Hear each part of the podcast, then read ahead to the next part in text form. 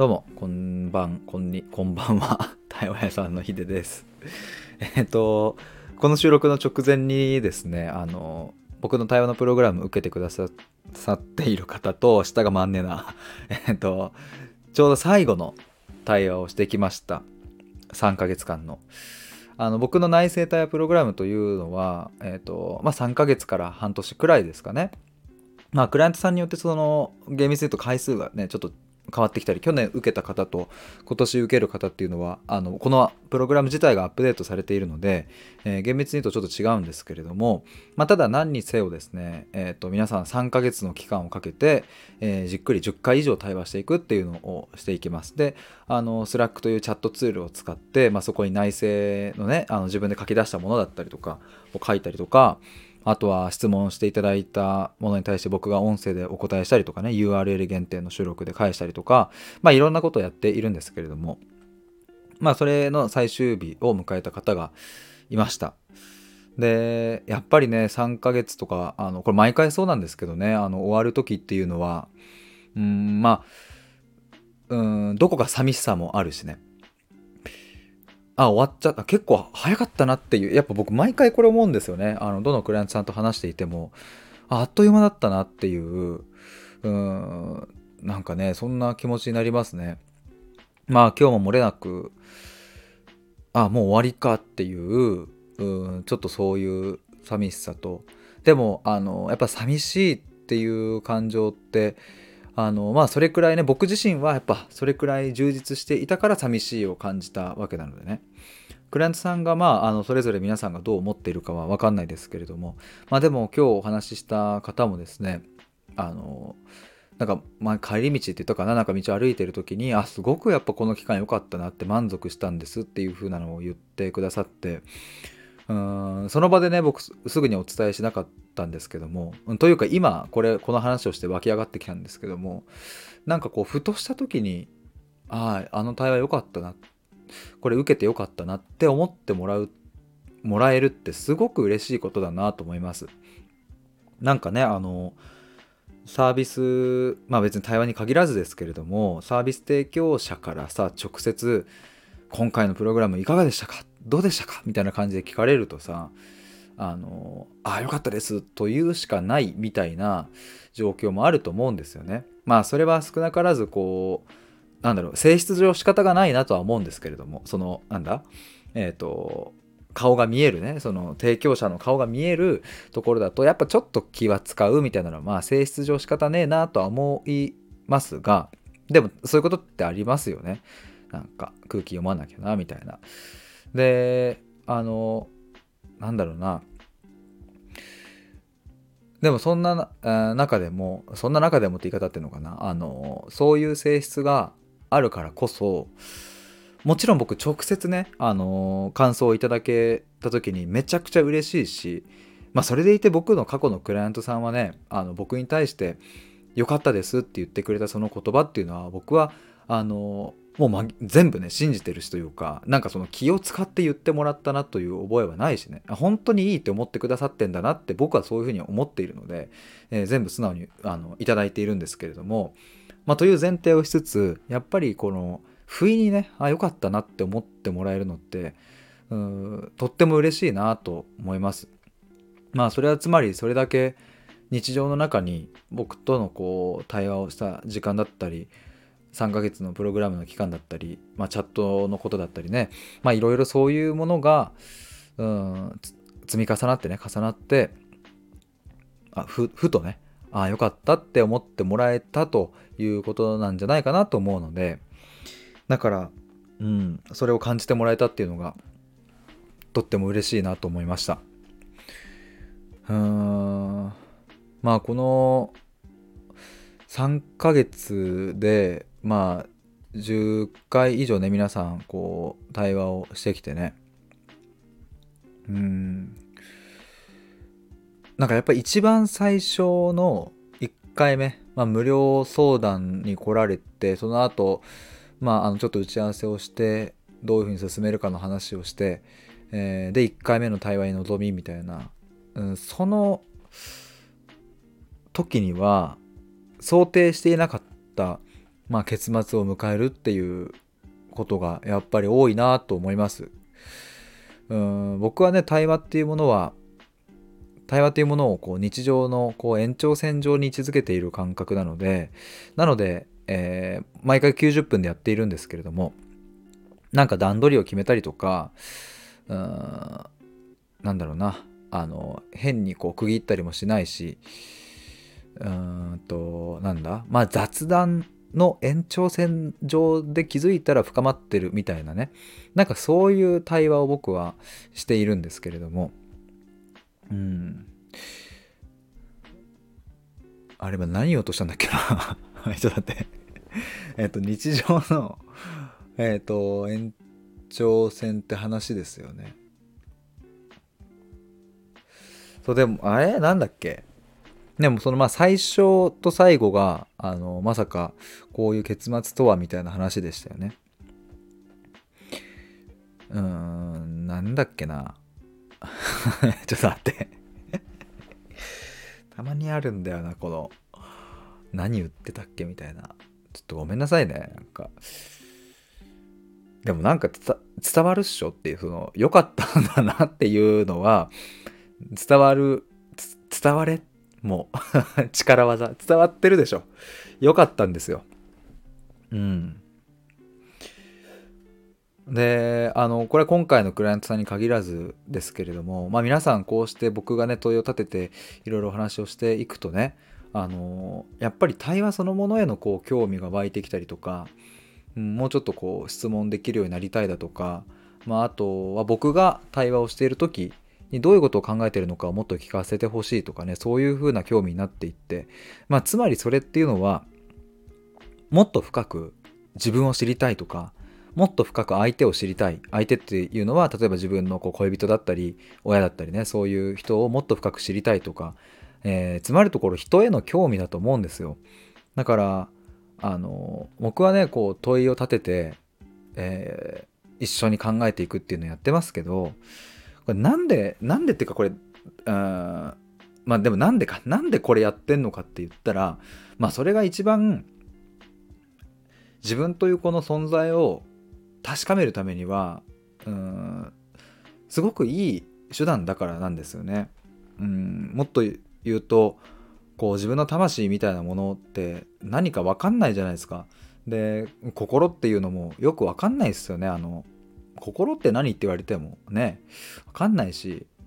うん、頭脳とかさその思考みたいなものはやっぱ脳みそで行われてるっていうのは分かるんだけど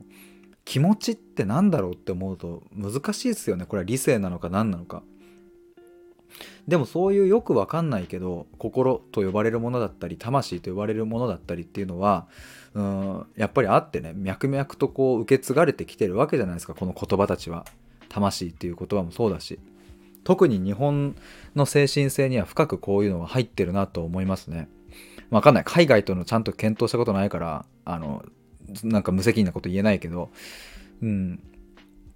でもこういう魂とは何なのかっていうこういう部分に向けて、まあ、僕は掘り進めてるわけですよね。よね？っていうか掘り進めてるんですよ。だからそういう自分の魂の片鱗というかかけらみたいなものにこの内生体プログラムで僕との対話で触れることができた時にはやっぱりその人間というもの魂というものへのこう興味関心とかそういうところに移っていくんだよなというふうに思います。まあ魂って言葉にするとねなんか途端にちょっとこう抽象的すぎるしちょっとふわふわしちゃう大きすぎる話になっちゃうかなと思うんですけどまあ具体的にしていけば価値観とかね性格とかうんそういう哲学とかね。まあ、哲学もちょっと抽象的かもしれないけどそういう個人個人の考え方価値観気持ちえー、そういう捉えどころのない形のないものを、うん、こうして問いを立てて対話をして言葉にしてそこに対してもう一度問いを立ててっていうのをどんどんどんどん繰り返していくことによって、うん、だんだんと自分の輪郭が見えてくるで自分の輪郭が見えるっていうのはつまり人間に対してのこう理解が深まってきているということなのでまあそれをこう一緒にできたなというのをちょっと今話しながらこのね3ヶ月間、うん、できたんじゃないかなと思います。まあ、ただこれっていうのはもう終わりというものはね存在しないので僕たちが生きている限り今日というね一日を経験してねとするとまた新しい価値観も生まれるし新しい考え方も生まれるしまあだから一生これっていうのはやり続けていくんだなやり続ける必要があるなと僕は思うんですけども、まあ、ただこれを人生のどこかで集中的にガッとやるっていうことによって何かそのきっかけというかコツというかそういうものをつかめるとねまあその後のこう魂の彫刻みたいなものが、うん、よりやりやすくなるんじゃないかなと思ったりします。僕ねこれなんでこれでもその魂やなんやって言ってるかっていうとあの明確な原体験があって、まあ、母が亡くなる時の話なんですけれども母親がねあの亡くなる直前に病室であのプリンを食べたいと言ってね僕電話家に電話かかってきたんですよ当時コロナで病室にずっと入れるわけでもないし、まあ、家からあの毎日通ってねお見舞いに行ってたんですけどもあの僕のとこにね電話が LINE がかかってきて母親がすごい弱々しい声ででもはっきりと「ヒデプリンが食べたいっていうのを言ったんですよ。もう僕ねその瞬間もうなんか泣けてきちゃって。というのもその前日にねあの麻薬治療というのをスタートしたので麻薬治療って要はこの痛みを緩和するためにねで痛みを緩和する目的は達成できるんだけどそれと同時にこう意識の方とかも朦朧としてきちゃってもしかするともう話せないかもしれないですっていうのをその前日に言われてたんですよ言われててあもう話せねえんだな母親とはって思ってたところ次の日お昼くらいに電話来て「えみたいな「何何?」と思って出たら「プリンが食べたい」っていうのをねか細い声で言ってうーんむっちゃねいやあの時もう気づいたらなんかボロボロボロボロ涙出てきてよかったと思って、分かった、持ってくよ、プリンみたいな感じで。何、な、どんなプリンがいいのって言ったら、シャトレーゼの方がいいって言うから、あ、じゃあシャトレーゼの安いやつね。いつも食ってるやつね、みたいな感じで。ちなみにね、あの、これ、あの、母の妹である、まあ、僕にとっておばさんね、おばさんに対しても、この家族 LINE ですぐ共有したら、分かったっつっておばさんも、じゃあ一応私は、あの、モロゾフの、あの、いいプリンちょっと買ってくねみたいなことで、あの、あ、マーローだったかな？どっちか忘れちゃったけど、まあ、そのプリンを持ってったんだけど、あの、結果母親が手に取ったのはシャトレーゼでした。なんかね、やっぱ日常を送ってたもんなんだなって思いましたよ、最後っていうのは。なんか、まあ、ちょっといいね、高級なプリンとかじゃなくって、うん、数百円、百数十円だったかな？わかんないけど、シャトレーゼのさ、でもシャトレーゼのあれめちゃくちゃうまいですよね。食ったことある人わかると思うんですけど。うん、っていうのはちょっと置いといても、そう、あの、めっちゃ脱線したわ。あの、プリン食いたいって言うから持ってってさ、そこでね、あの、ほんとね、舐める程度。もう食うとかじゃなくて舐める。もうプリンの上澄みをちょっと取って、ペロって舐めさせた時にね、はあ、美味しいっていう風に母がね、あの、本当にちっちゃい声だったんですけど、でも僕にはこれは魂の叫び声に聞こえたんです、その瞬間に。うん。物理的な音量はちっちゃいんだけどね。もうズドンとこう胸に入ってきた感じがして。うわーよかったみたいなのがあったんですよ。でねなんか僕はそのちょっと他にもいろんなエピソードあるんですけれども母が最後入院してから亡くなるまでそして亡くなった後の病室での母の顔がね本当にこううんまあ笑顔でというか安らかな感じでねそういうのを見た時にああやっぱこれか生きるって自分らしく生きるってこういうことかと。うんなんか自分が食いたいもん食って美味しいって魂の叫びを発してね行く。うんなんかまあ他にもたくさんありましたよ。なんかそういう魂の叫びみたいなのを全うできたら最後こんなにいい顔であの世に行けんだなって思った時にですねまあ一つ芽生えた思いですよ。やっぱ僕は魂をこう彫刻してねその一番中心部分にあるその人の核となる部分を一緒に見つけに行きたい。なぜななぜならうんそこにたどり着ければ最後人生を終える時にああこの人生でよかったなと。もちろん辛いこともあるし悔しいこともあるしなんなら後悔もあると。もうちょっとこんなことしたかったなあそこも行ってみたかったなうん孫の顔も見てみたかったなとか。自分の子供の成長ももっともっとそばで見守っていたかったなと思いながらもまあでもこの人生歩んでこれてよかったんじゃないかな。自分よお疲れさん。家族のみんな友達のみんなありがとう。またねっていうなんかね僕自身はそういう最後を迎えたいし僕と対話したクライアントさんはそういう風な最後を迎えてほしいなって思うんですよ。まあこれね難しいのがねあのなんだあの3ヶ月で痩せますとか3ヶ月で英語喋れるようになりますみたいな分かりやすい結果じゃない、まあ、どころか亡くなる時の話なので、まあ、僕のね対話まあそれこそ今日終えられたねクライアントさんの最後の時にさなんだろうあの僕の対話がえーと、生きているかどうか僕の対話の効果があったかどうかなんて測定はできないんですよ。これ難し難しいことにっていうか無理ですよね、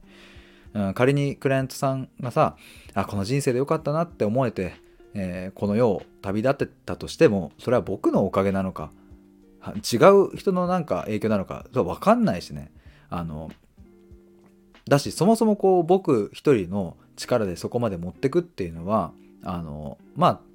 まあ、無理だなと。無理っていう、なんて言えばいいんだろうな。対話の力だけで別に、別に対話でね、その人は生きてるわけじゃないので、いろんな経験をして生きてきてるので、そして母親もね、その、最後そういう風な形であの世に行けたのは別に僕と毎週1回対話をしてたからという理由もあるけれども、まあ、いろんな経験いろんな風にこう母も自分と向き合ってきたからこその最後だからねだからなんかね難しいなって思うんだけどこれ表現するのがまあでもそれでも僕は僕と対話した人がうん最後人生を終える時にさっき言ったようにこの人生でよかったって思えて、うん、次の世界に行けたら僕は嬉しい。そういう風な何か、うん、そのための何かちょっとしたね本当に少しでも力になれたら嬉しいなと思って。だから僕はそのさっき言った魂の彫刻をするように問いを立てて一緒に対話をするっていうだから僕は3ヶ月でなんかこういう能力身につきますとか、うん、なんかあのそういう目立った成果をこう歌ってるわけじゃなくとにかく哲学をあなたの哲学を一緒に、うん、探してね作って、うん、何か縛ってる固定観念があるんだったらそれを一緒にほどいていって、うん、で新しい哲学作って磨いてっていうそこをやりませんかっていう風なそういう提案をさせていただいているわけです。ちょっと上手に説明できたかななんかいろんなところに行ったり来たりしましたけれども。まあちょっとあの今回のタイトルに戻るとね、あの3ヶ月間の対話を終えました。あの改めてありがとうございました。うん、すごくうん今日お話できて改めて良かったなと思いますし、うん、なんかまたお互いに一歩ずつ、うん、歩んでいけたら嬉しいなとそんな気持ちでおります。えー、っと、そういうことで最後まで聞いてくださってありがとうございました。ちょっと冒頭からなんか下回らんし、ちょっと歯切れ悪いっすね。えー、っと、最後にちょっとお知らせなんですけれども、ミシルさんとの対話会がだんだんと近づいてきまして、2月24日の土曜日お昼1時からこちら残り3枠となります。で、もう一つ3月30日の方が残り5枠となります。今回ミシルさんのえ、新刊の4冊目の本である愛で消えうる者たちを題材にした通称愛消え対話会ですので本読まれた方はもう絶対に参加してください。あのもう愛消え自体がね対話の本ですからそれを題材にして対話するというしかも著者がいるというしかも読んだ人たちと一緒に話すっていうまあなんとも贅沢な時間だなと僕は思いますので是非とも皆さん参加してください。お待ちしております。えー、あとお知らせはないかな。なんかありそうな予感がするんですけれども、思い出せないので ここらで終わりにしたいと思います。あ、ちなみにね、そう、内政対話プログラムは先月お二人の方にお申し込みいただいて新しく始まったんですけれども、あの、まあ、今回また卒業されるということもあって、